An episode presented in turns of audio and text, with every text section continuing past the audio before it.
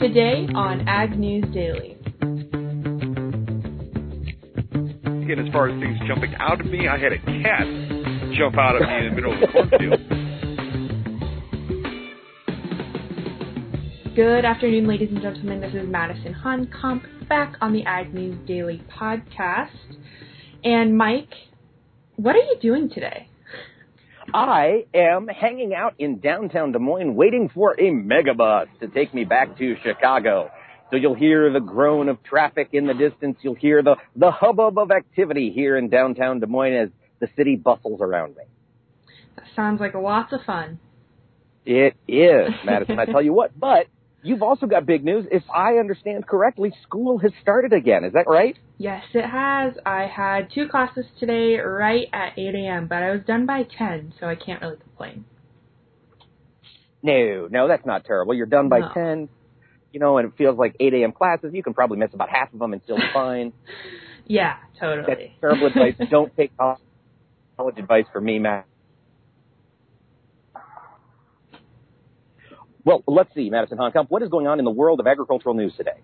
Well, one thing that stuck out to me, stuck out at me today was this hemp court battle that has been going on really since January um, about the truck driver that was tra- transporting hemp that was grown in Oregon to be processed in Colorado and was stopped for random inspection at a weigh station in Boise, Idaho.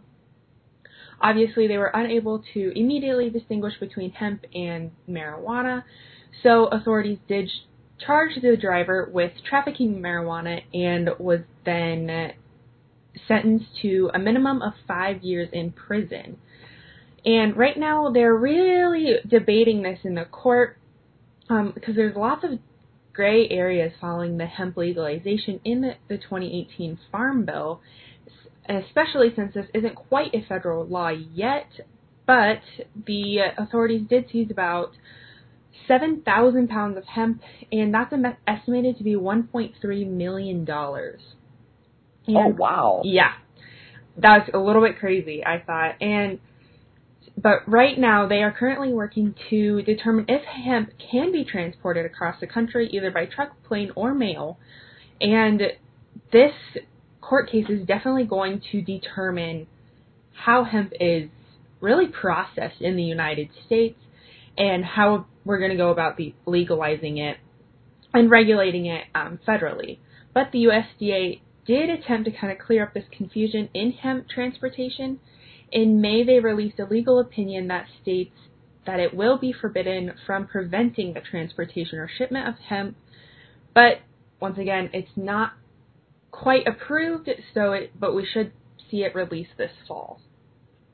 And that's a weird phrasing of that statement, Madison. Mhm. The USDA will be prevented from forbidding the transport. Yeah. I Huh. did not really understand that. So really, I guess you can't, or um, officials They won't be will able allow to stop it. Yeah, they'll allow it, and officials aren't won't be allowed to stop the transportation, so that we don't have this All right. situation come up again. Well, good. That'd be good news. I hope this driver can get things sorted out so he doesn't Mhm. spend the next five years hanging out in the pokey. Exactly. Well, I tell you what, we've got other news in the world of agriculture. It was announced this morning, or, or perhaps late yesterday, that um, at the G7 meeting, uh, President Donald Trump and Japanese Prime Minister Shinzo Abe have come to an agreement in principle on this new trade deal they have been discussing. And importantly for ag, ag was initially going to be left out. President Trump said, no, we're not going to talk deals unless you put ag back in. So they did. And so now we've got an agreement coming. It'll probably be written up over the next few weeks and will be signed at some other big meeting at the United Nations when, when everybody's back in New York City. Um, but it, it is good news. One other thing we saw was that the Japanese made announcements that they are going to purchase large amounts of American corn. We don't know exactly how much, how many bushels they're going to buy, or do we, nor do we know how much money they are going to spend. Those two things would be directly correlated. But um, we at least have, have word that the Japanese are very interested in purchasing some excess grain from the U.S. So that could be good news for America's corn growers, especially in places that rely on that Pacific Northwest market, which has been gone since uh, China has kind of backed out of the picture. Yes, definitely. And I mean, hopefully we can also get a trade deal with China, but I don't really see that happening anytime in the near future. Well, it's interesting you bring that up. So, President Trump earlier today predicted a trade deal with China very soon. Um, basically, he said that um, since the Jap- excuse me, the Chinese have been making mm, moves to quote calm the negotiations. They have opposed any uh, increase in trade tensions, and President Trump said these are all positive signs and that they are getting close to making a deal. So we'll see. Okay, we'll see. Yeah, definitely. I always feel like we haven't really gotten the full story on the whole China trade deal, so right. It'll be a wait and see deal. I bet. Absolutely. It'll, it's been 90% done for 18 months, so we'll yeah. see if we can ever get this sucker across the finish line. Yeah, because what it was supposed to be finalized, what, in May of this year? Or, Jeez, like, like or no, no, no, March. Yeah, yeah, you're right. There March. was one supposed to be done in March and then one, like, last year also. Yes, and they just keep dragging on, so we'll yep. see. We will but definitely actually, Madison, while we're talking China, we've got a report out from FC Stone looking at Chinese pork imports. As uh, we've talked about a lot on this podcast, African swine fever has swept through China, decimating their hog herd.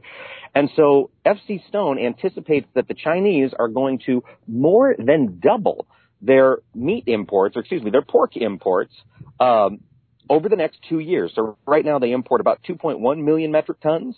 Um, FC Stone sees that going to 3.3 million tons this year and 4.2 million tons in 2020 as uh, the Chinese government tries to get a handle on ASF and how they can continue to feed their people. So I thought that was interesting, and, and we'll talk hogs in just a little bit on our Market Monday segment with Ted Seifert. Yes, we definitely will, and I wouldn't be surprised if we saw China getting a lot more um, protein imports, especially with all of that. And they have a lot of people to feed, so. They sure do. Yes. But what news do you have for us, Madison? Well, looking forward, obviously, cli- climate change has been in the news a lot. But Bernie Sanders released an eye-popping $16 trillion climate plan that could invest about 14, 410 billion dollars to help farmers uh, with carbon and um, cope with the extreme weather effects. This obviously is going in with the 2020 Democratic candidates. This has been a huge topic coming up, especially with the election year. And his plan calls for the agriculture industry to transition to regenerative practices and increasing conservation programs to $24.85 billion and hopefully reducing their environmental footprint and supporting organic farming. But also, he wants to set aside about $41 billion specifically for socially disadvantaged and farmers who are just starting up their operation. Oh, okay. Mm-hmm. All right. That's a that's a big number. That's sixteen yes. billion dollars. That kind of got me. That kind of took me by surprise. I don't think it'll be sixteen bill or sixteen trillion, but I do like the. I also don't think it'll be this high, but the forty-one billion for especially new um, farmers who want to start their own operation. Because I know even here at school, I know a whole bunch of people that you know their family has kind of gone away from the farm and they want to restart that way of life. Really. Absolutely. And there are great programs out there. We talked last week with uh, USDA's Rural Development Program, and of course, we've got the Farm Service Agency with some fantastic uh, beginning farmer loan uh, programs. So, mm-hmm. yeah, there are great options out there, and it's glad to hear that presidential candidates are at least talking about it, even if it is just kind of a bid to buy votes. at least it's on their radar. Yes, definitely. Well, Madison, do you have any other news for us here on this Monday, August 26th? I am all out, Mike. All right. Well, I just have one other update because we will be talking with Ted Seifert about the Pro Farmer Crop Tour. He was on that. He will give us his insights. And we do have the Pro Farmer number. They anticipate this year's corn crop will come in at 13.358 billion bushels with an average yield of 163.3 bushels per acre. And they're looking at soybeans to be 3.497 billion bushels with an average yield of 46.1 bushels per acre, both substantially, or both, I won't say substantially, both below the USDA's uh, recent estimates in their last WASDE report. So we'll get into detail with that with Ted here in just a moment after we discuss the markets. Are you ready, Madison Honkamp? Yes, I am. All right, folks. Well, here we go. We've got a mixed day today in the corn market. The September contract was down one and a quarter at 358 and a half. December was up a half, finished the day at 368 and a quarter. Looking at soybeans, big up today, off the highs, but definitely still in the green. September beans were up 10 and a half cents at 853 and three quarters, with the November contract up 10 and three quarters to close the day at 867 and a quarter. In Chicago, wheat, a little bit of red on the screen today. The September contract dropped two and a quarter cents to 473 even. December down two and a half, finishing the day at 475 and a quarter. Looking over at the world of livestock, we saw the livestock market catch a bid today, green all up and down the screen. Looking at October live cattle, they were up a dollar sixty to finish at 101 even. December up a dollar sixty. Today at 105.90. 50. In feeder cattle, the September contract was up $2.75, closed at 136 even. October up $1.85, finishing the day at 134.37.50.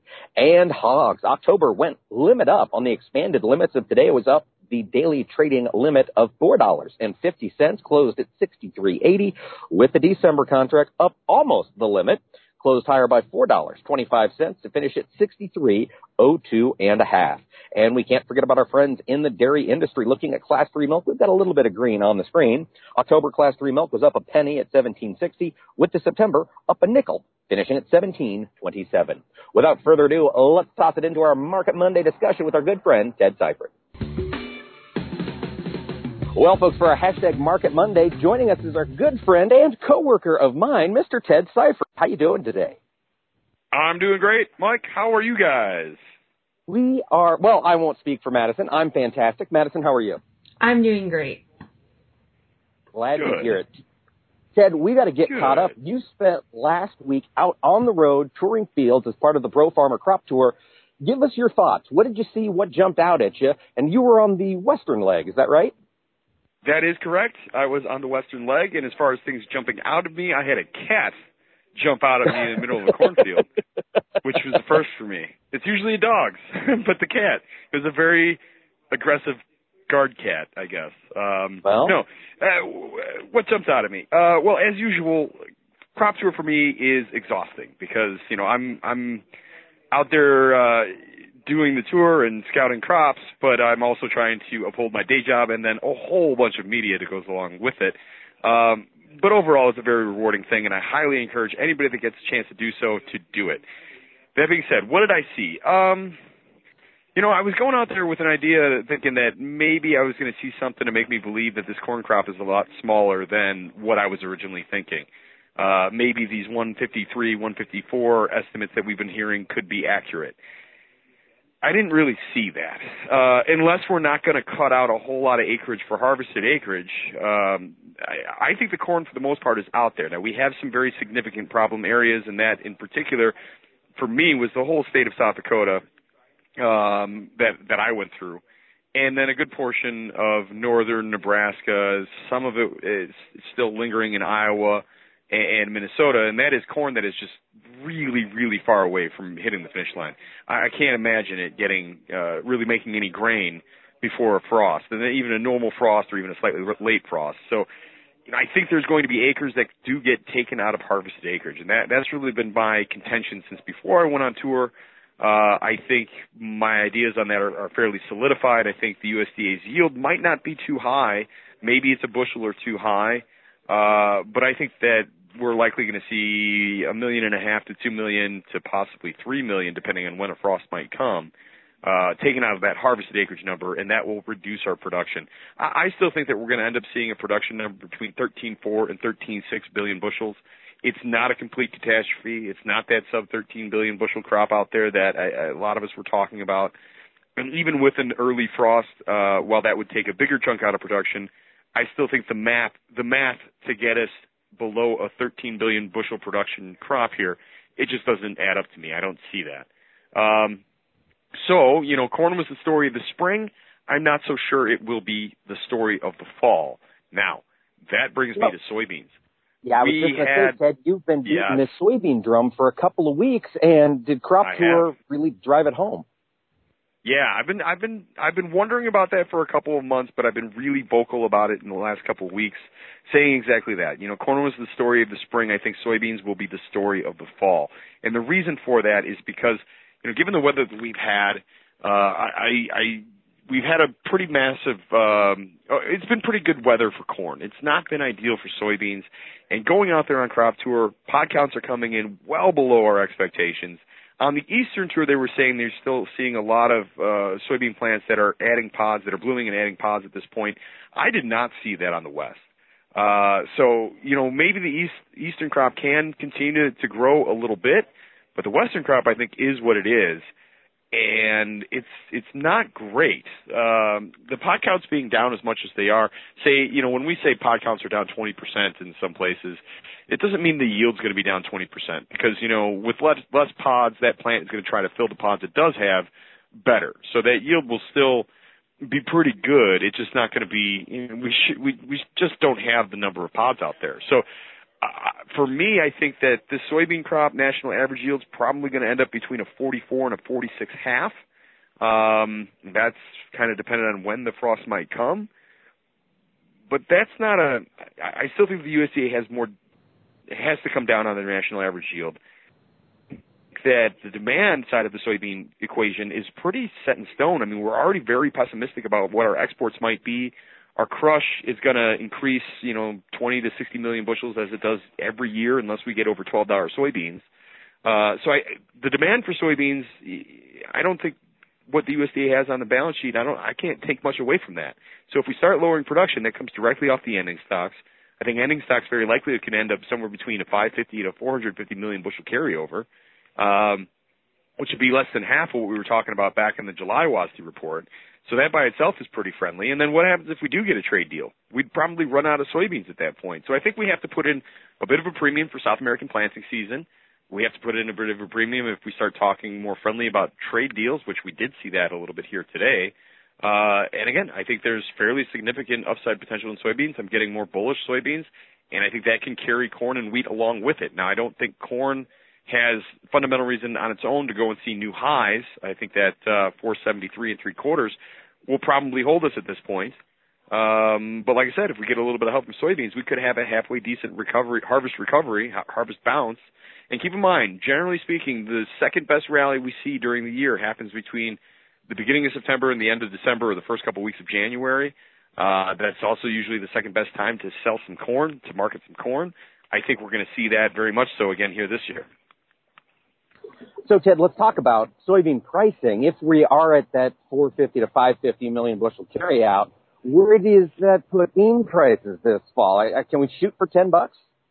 Yeah, I think ten dollars is a very realistic target. In fact, I'm starting to wonder if ten fifty might be in the cards. Again, a lot of that depends on when we do get that frost. And the sooner, obviously, the sooner we get the frost, the the higher we're probably going to have to go in both corn and beans. But I think a ten dollar, I think expectations for ten dollar January beans is fairly realistic. It's only about a dollar and twenty cent rally from where we're at right now, and I think soybeans can do that pretty easily.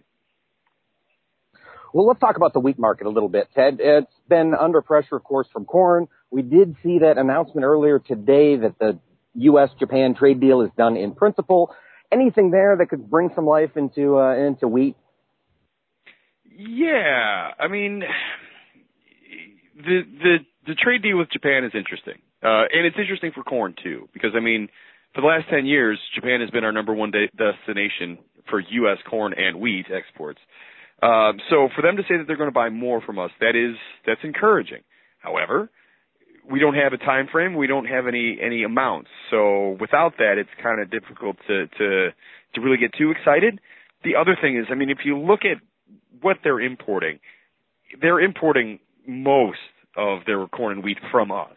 So uh, let's say corn, for example. I don't have the numbers in wheat for in front of me, but let's say corn, for example. Last year they imported 15.7 million metric tons of corn. Well, 13 of that came from us.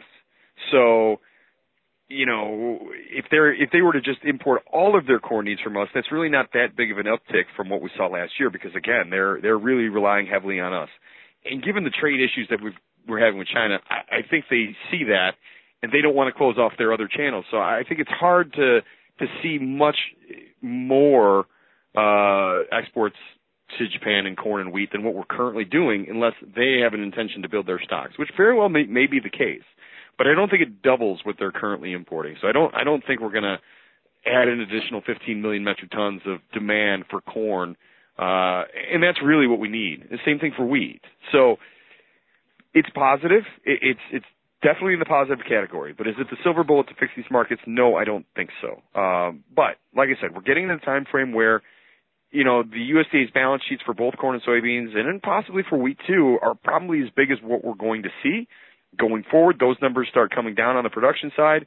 The demand hopefully starts to get better on exports as we get into more of our export season and South America runs out of their crops. Um, and I think there's going to be a time frame here where things look a lot better than they are right now. And so I'm looking for wheat to kind of carve out a bottom here somewhere fairly soon. We failed the trend line today, so today's not the breakout day that we uh, were, you know, hoping we might see someday. Uh, but I think at some point here in the next uh, week to 10 days, we'll start to see kind of an overall turn in the grain markets. An overall turn, man, that would be news to a lot of producers' ears, but would of course put more squeeze on our livestock producing friends. Ted, what are your outlook here? What is your outlook, I should say, on the uh, the livestock markets? Yeah, um, you know, uh, grain prices, corn in particular, and also soybean meal prices have come down enough that I think I, I don't uh, uh, a bit rally in the grains is going to hurt livestock too much. You know, for cattle, we've been we've continued to been the, the big thing that we had to digest was the Tyson plant burning up in flames and the loss of production that that meant. Well, in order to offset that loss of production, the market had a job to do, and that was to make Packers margins really good in order to regain some of that lost production. When we saw cash trade solid, flat, yes, last week, I think that's the market signaling that we've done most of the work that we need to do there. Now we're trying to trying to here on a Monday uh, come back up a little bit and find out when we start cutting that demand back out. So uh, that's really been the feature of the cattle market. I think there is more upside potential. I'm bullish domestic demand in cattle, and I think over time we should see levels get back to and above the levels we were trading before the Tyson plant caught fire. Uh, so for 115, decent live cattle is a big target for me to the upside. I think you know, I think that's a fairly realistic expectation. As far as hogs are concerned, you know, we've just been very, very disappointed in the hog market because of the lack of Chinese business that we were so sure we were going to be seeing by this time frame. We just haven't seen that. We had one big flash sale and a couple, uh, or one big weekly sale and a couple and decent or, you know, pretty good weekly sales.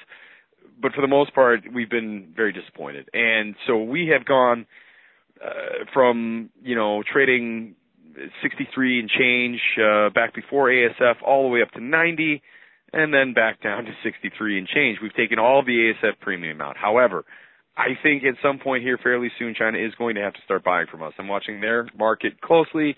They had uh, a lot of uh, when this when this all started, uh, they had a lot of products come into the market. They've been working through that. Their domestic prices continue to rise. Uh, I am bullish hogs uh, longer term still too.